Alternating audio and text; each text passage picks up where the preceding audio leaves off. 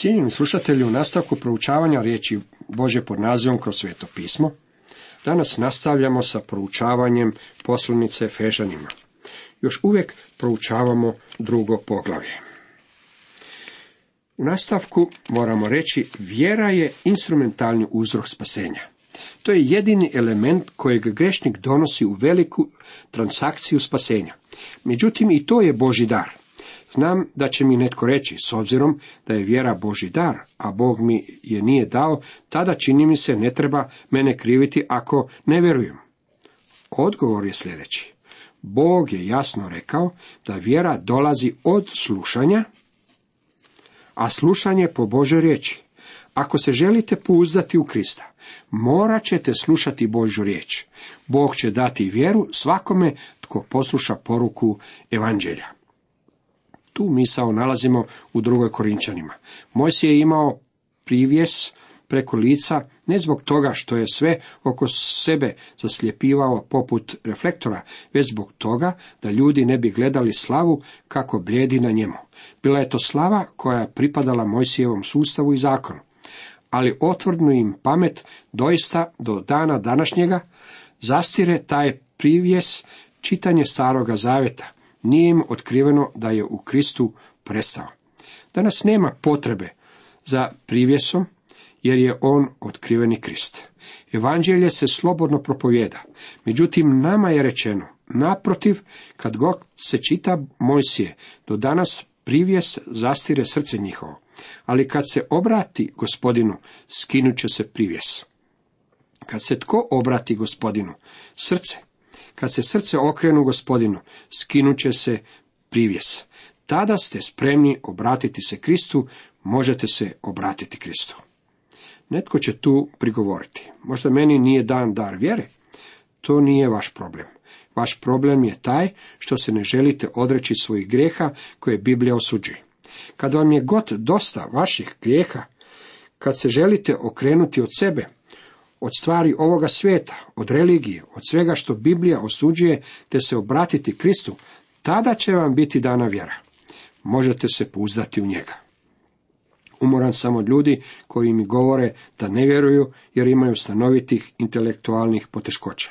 U stvari imaju moralne, a ne intelektualne probleme, samo kad bi se s njima željeli suočiti. Grijeh je veliki problem u srcima mnogih ljudi danas. Čak i mnogi sveti ne uživaju u svome spasenju upravo zbog toga. Psiholozi sa sveučilišta Duke načinili su istraživanje na temelju kojeg su zaključili da je drugi glavni razlog zbog kojeg se ljudi emotivno uzbuđuju i mentalno nestabilno taj što ljudi neprestano žive u prošlosti. Pretjerano su zaukupljeni prošlim pogreškama i propustima i previše gledaju prema sebi, umjesto da se okrenu Kristu i pouzdaju u njega. Vjera je instrument spasenja. Spurgeon je rekao, ne spašavate tvoja radost u Kristu, već Krist. Ne spašavate tvoja nada u Kristu, već Krist. Ne spašavate čak niti tvoja vjera u Krista, jako je to instrumenat, već je to Kristova krv i zasluga. Tu je sila i tu je spasenje. Pavao ne govori o vjeri kad kaže i to ne po sebi, govori o spasenju. Spasenje je dar koji uklanja svaku vrstu hvalisanja. Sve potječe od Boga, a ne od nas. Radi se o Božjem daru. Njegovo smo djelo stvoreni u Kristu Isusu za dobra djela, koja Bog unaprijed pripravi da u njima živimo. Njegovo smo djelo, grčka riječ je po imena, od koje dolazi naša riječ pjesma. Crkva je njegova pjesma i njegovo novo stvorenje. Pava ovdje ne govori o lokalnoj crkvi, već o tijelu sačinjenom od vjernika od dana pedesetnice do dana uzdignuća crkve. Istinskim vjernicima, većina koji su članovi lokalnih crkvi, to tijelo sačinjeno od vjernika je njegovo tijelo i novo stvorenje u Kristu Isusu. Zašto smo stvoreni? Za dobra djela, kad dođemo do posljednjeg dijela ove posljednice, bit će nam rečeno kako moramo živjeti na način koji je pohvalan pred Bogom i prihvatljiv Bogu. Dok smo posjednuti u nebesima u Kristu, ovdje na zemlji moramo živjeti na način koji će donositi slavu njegovu imenu. Sada smo došli do načina izgradnje crkve kao Božjega hrama. U 11. i 12. redku čitamo. Spominjite se stoga da nekoć bjaste neznabošci u tijelu, neobrezanicima su vas zvali oni koji se zovu obrezani rukom na tijelu i da u ono vrijeme bjaste izvan Krista, udaljeni od građanstva Izraelskoga, tuđi savezima obećanja, bez nade bjaste i neznabošci na svijetu. Crkva u Efezu većinom se sastojala od pogana, onda je postojala samo malena kolonija židova. Pogano se još označava i kao neobrezanike. Ovu su im etiketu prišivali obrezani židovi. Bog je pravio razliku između židova i pogana, počeši od Abrahama sve do dolaska svetoga duha na dan pedesetnice. Izrael je zauzimao istaknuto mjesto među narodima. Pogani su mogli ući samo kao proizliti. S vremenom je ta razlika izazivala trvenja, jer je Izrael postao ponosan na svoj položaj. Izraelci su počeli s visoka gledati na pogane i mržnja se ušuljala u srca obih skupina. U ovim stihovima nalazimo opis žalosne sudbine i beznadnog poziva pogana. Evo što znači biti izgubljen. Kao prvo, izvan Krista. To je najbolja definicija izgubljenog čovjeka. To je suprotno od biti u Kristu. Drugo, udaljenje od građanstva izraelskoga, to je precizna definicija pogana. Pogani nisu imali religiju danu od Boga kao što je to imao Izrael. Nisu imali prava pozivati se na stari zavet i obećanja koje je Bog dao Izraelu i primjenjivati ih na sebe. Niti mi nemamo takvoga prava. Bog ta obećanja nije dao nama. Treće, tuđi savezima obećanja. Bog je dao stanovita obećanja izraelskome narodu, savezi koje je Bog slopio s Izraelom još uvijek su važeći, ali niti jedan poganin nema pravo pozivati se na njih. Bog je Izraelovim sinovima obećao izraelsku zemlju, cijelu zemlju. Jednog dana će je i dobiti, međutim, bit će to po Božim pravilima, a ne prema njihovim. Kad sam bio u Izraelu, nisam imao nakanu naseljavati se na dodeljenu zemlju ili tražiti zemlju na temelju Božeg obećanja u starome zavjetu. Svaćao sam da se obraćao Izraelu, a ne meni. Obećanje koje je dao meni je sljedeće. Čitamo Ivan. Idem pripraviti vam mjesto. Kad odem i pripravim mjesto, ponovno ću doći i uzeti vas k sebi, da i vi budete gdje sam ja. Četvrto, bez nade promotrite religije ovoga svijeta. Nemaju nikakvu nadu. Ne mogu obećati uskrsnuće i prilično nejasno govore o onome što se događa nakon smrti. Kultovi ne nude baš nikakvu nadu. Postavljaju prepreke preko koje niti jedno iskreno ljudsko biće ne može preskočiti. To što nisu imali nikakvu nadu, bila je tragična sudbina pogana. Izgubljenome čovjeku od prvenstvene važnosti je sadašnji život, te ako propusti svu moguću zabavu, tada je dvostruko beznadan. Kad je Pavao ovo pisao, moji preci s jedne strane obitelji živjeli su po šumama, Njemačke kao krajnji neznabošci i pogani. Drugi su bili u Šotskoj, a našao sam da je njihovo neznaboštvo i pogonstvo bilo još i gore. Tako je bilo naše stanje. Peto, neznabošci na svijetu, to ne znači da se Bog udalji od čovjeka, već znači da se čovjek udalji od Boga. Čovjek je bezbožan zbog toga što je tako odabrao. Nalazi se u mraku i luta sa ostatkom izgubljenog čovječanstva. Ako ćemo iskreno, da se je ja danas nalazim u poziciji izgubljenog čovjeka, popeo bih se na barsku stolicu i pokušavao bih piti i sve zaboraviti. Što drugo čovjek može učiniti? Ne bih imao nikakve nade. Jedina nada koju bih mogao imati u ovome svijetu bila bi da isjedim ovaj život poput naranđe i da iz nje ispijem sav sok koji mogu. Ne bi mi ostalo ništa čemu bih se mogao radovati i nadati. Tako to izgleda biti bez nade i bez Boga. Pavao tu opisuje strašno stanje, međutim zapazite da se sada nešto dogodilo. Sada pak u Kristu Isusu, vi koji se nekoć bjaste daleko, dođoste blizu po krvi Kristove. U hramu se daleko sa strane nalazio trijem za pogane. Poganima je bilo dopušteno pristupiti, međutim bili su jako daleko. Ali sada za pogane koji su u Kristu sve se izmijenilo. Bili su izvan Krista, a sada su u Kristu. Udaljenost i prepreke koje su ih udaljavale od Boga sada su uklonjene. Svedene su na ništicu po njihovim zaslugama i djelima, ne po tome, već po Kristovoj krvi. Doista, on je mir naš. On koji od dvoga učini jedno, pregradu, razdvojnicu, neprijateljstvo razori u svome tijelu. Zakon zapovjedi s propisima obeskrepi da u sebi, uspostavljajući mir od dvojice sazda jednoga novog čovjeka. Te obojicu u jednome tijelu izmiri s Bogom po križu, ubivši u sebi neprijateljstvo. I dođete navijesti mir vama daleko i mir onima blizu. Kad dođete Isusu Kristu, ne samo da ste ušli u tijelo, već ste također dovedeni na mjesto na kojem stojite na istoj ravnini pred Bogom kao i svi drugi. Ja stojim sa vama i vi stojite sa mnom na istoj ravnini. Zato danas ne bi smjela postojati nikakva crta razgraničenja među vjernicima. U Kristu smo jedno. Ako ste vjernik u Kristu, bez obzira tko ste, vi i ja bit ćemo zajedno u vječnosti. Ne bi bilo loše kad bismo s vremena na vrijeme izmijenili pokoju riječ već i ovdje na zemlji, zar ne? Kontrast u ovome odjeljku povlači se između židova i pogana. Gospodin Isus Krist je mir koji je između njih sklopljen. Razdjelni zid, ograda ili podjela neprijateljstva između te dvije skupine sada je skršeno. On je stvorio novoga čovjeka. Spojeni smo u Kristu i on je stvorio mir. To znači da sada imamo mir s Bogom, a također bismo trebali imati mir i jedni s drugima. Božje izmirenje već je dovršeno. Spreman je primiti vas ako ste vi spremni doći.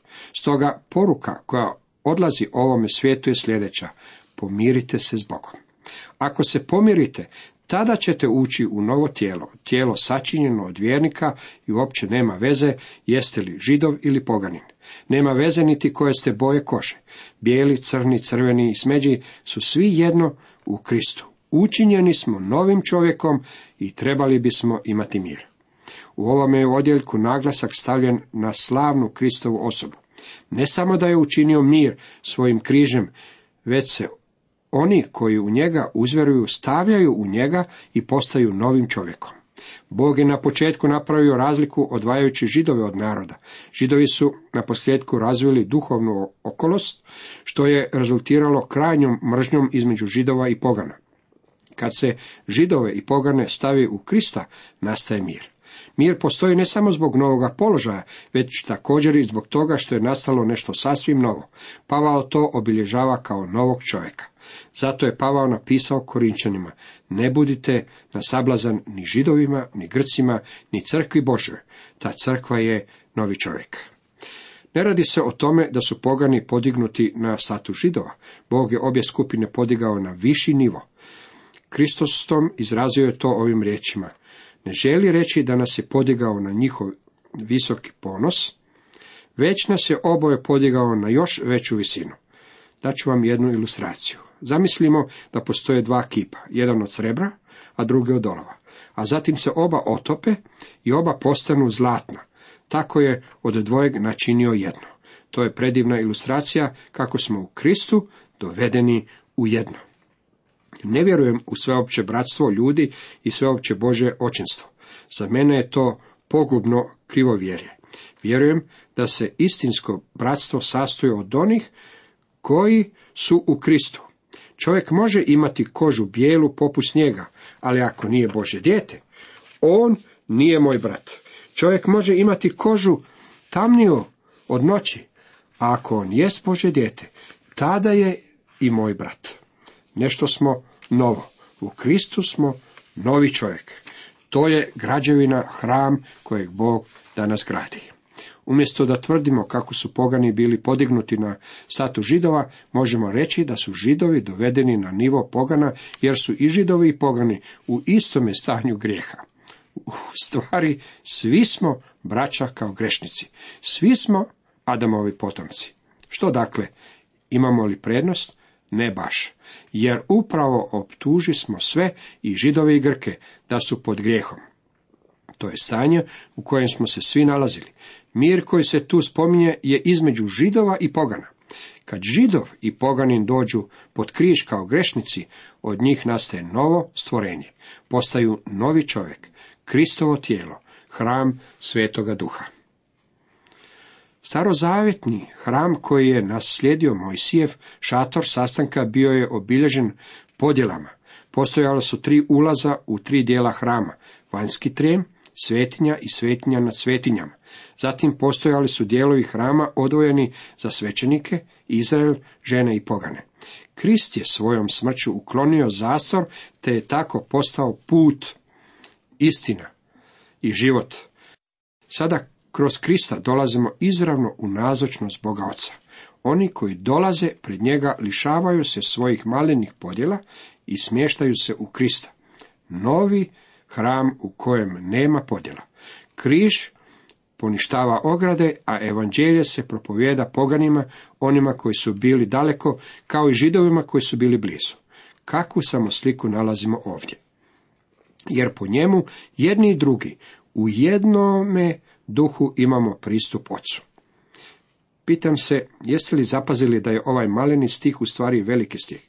Nalike malešnome atomu u sebi sadrži trojstvo, jer po njemu, Kristu, jedni i drugi u jednome duhu, svetome duhu, imamo pristup Ocu, Bog Ocu. Židovi i pogani nalaze se u istome položaju kao grešnici u podnožu križa.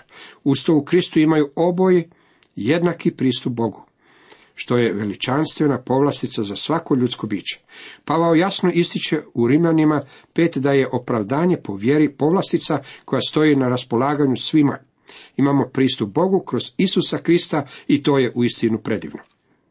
Mislim da to ne znači da možemo banuti u Božu nazočnost, međutim imamo predivnu povlasticu da imamo pristup Ocu kroz gospodina Isusa. Svaki vjernik ima jednako pravo pristupati Bogu kao i svaki drugi vjernik. Ljudi me pitaju zašto nisam tražio određene odabrane ljude da se mole za mene kad sam se borio sa tumorom. Zašto sam od svakoga tražio da moli? Učinio sam to jer vjerujem u svećenstvo vjernika, to jest u činjenicu da svaki vjernik ima pristup Bogu. Tako dakle, više niste tuđinci ni pridošlice, nego sugrađani ste svetih i ukućani Boži, nazidani na temelju apostola i proroka, a zaglavni je kamen sam Krist Isus. Pavao podsjeća vjernike iz poganstva da iako su bili tuđinci i odvojeni od Boga, njihov trenutni položaj je beskonačno poboljšan. Više nisu tuđinci i pridošlice. Sada su sugrađani sa svetima. Sveti se ne odnosi na starozavjetne svete. Vjernici iz poganstva su sugrađani sa novozavetnim židovskim svetima, drugim članovima Kristovoga tijela. Pripadaju kućanstvu, ali ne kao sluge, već kao rođaci, kao članovi Bože obitelji. Oni su njegova draga djeca.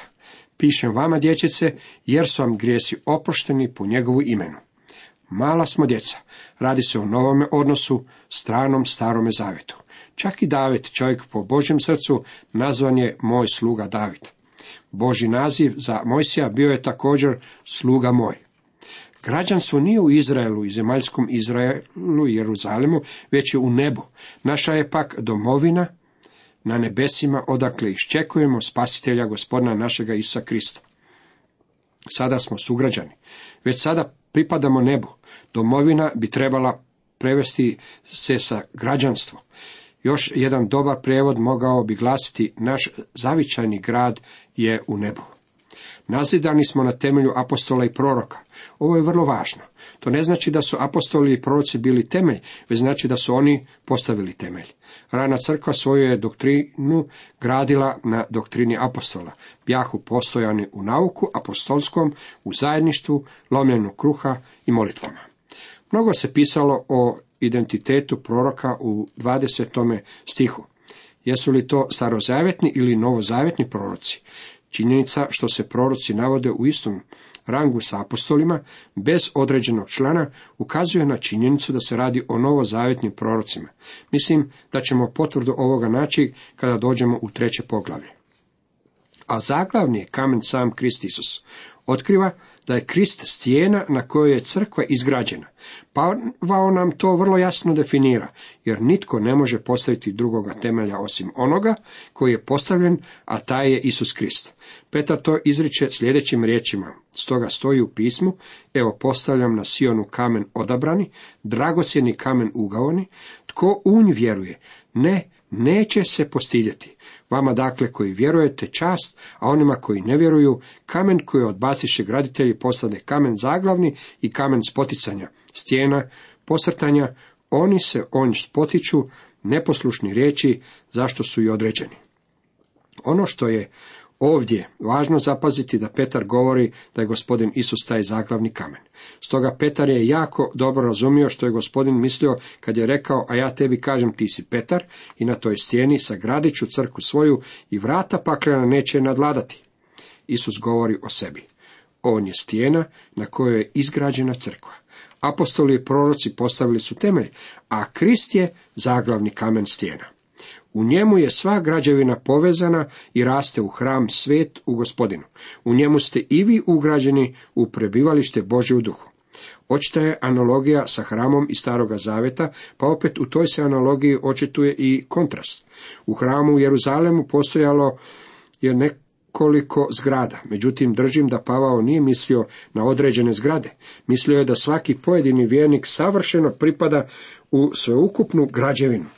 Petar je to izrekao na isti način kad je pisao da smo kamenje koje se ugrađuje u duhovnu kuću. Pavao govori o crkvi kao hramu koji je trenutno u procesu izgradnje. To je vrlo zanimljivo zbog toga što je u Herodovo vrijeme hram bio nedovršen. U vrijeme našeg gospodina već se gradio preko 40 godina, a bio je uništen. 70. godine nakon Krista. Čak i kad je bio uništen, još uvijek nije bio izgrađen do kraja. Crkva je danas u procesu izgradnje i bit će dovršena. Raste u hram svet. Crkva izrasta u sveti hram u gospodinu. Time se potvrđuje činjenica da je još uvijek nedovršen. Također je i struktura različita. Ne radi se o tome da se jedan kamen postavlja na drugog na hladan i neosoban način. Ovaj hram raste. Bog uzima mrtvi materijal, mrtav u prestupima i gresima, te mu daje život živuće nanovo rođeno kamenje izrasta u živi hram. Kao što je Salomonov hram bio izgrađen bez da se čuo zvuk čekića, tako i sveti duh tiho stavlja svakog mrtvog grešnika u živi hram procesom regeneracije i krštenja. Ta u jednom duhu svi smo u jedno tijelo kršteni, bilo židovi, bilo grci, bilo robovi, bilo slobodni. I svi smo jednim duhom napojeni. Naziva se hram svet ili sveti svetište. Sveti je zbog toga što u njemu prebiva sveti duh. Krštenjem svetim duhom spašeni grešnik smješten je u gospodinu. Sveti duh prebiva u svakome vjerniku, a vi niste u tijelu, nego u duhu, ako duh Boži prebiva u vama, a nema li tko duha Kristova, taj nije njegov. Crkva, Kristovo tijelo je prebivalište, trajni hram Bože u duhu. Kad se vjernici okupljaju u zgradi na štovanje, tamo je nazočan i sveti duh. U tom smislu i Bog se nalazi u toj zgradi. Međutim, kad svi vjernici napuste zgradu, napušta je i Bog. Bog se ne nalazi u niti jednoj crkvenoj zgradi, jednako kao što ga nećete pronaći u niti jednoj gostionici. Danas Bog prebiva u vjernicima, a ne u zgradama. Ranije smo ustvrdili da Bog nikada nije prebivao u građevinama, izgrađenim rukama, a filozofija koja Boga smješta u ljudskom rukom načinjene građevine je krajnje neznabožačka i poganska. Srha crkve kao hrama je da otkrije Božu nazočnost i slavu na zemlji. Kad se vjernici okupljaju u crkvi, to bi trebalo ostaviti utisak na ovaj svijet, čak i u ovome vremenu, da se Bog nalazi u svome svetom hramu. Svijet bi trebao osjetiti da se Boga može pronaći na sastancima crkve. Moje pitanje je sljedeće, mogu li to vidjeti? Možda bi više ljudi bilo privučeno crkvom, kad bi bili sigurni da je Bog ondje nazočan. Cijenjeni slušatelji, toliko za danas.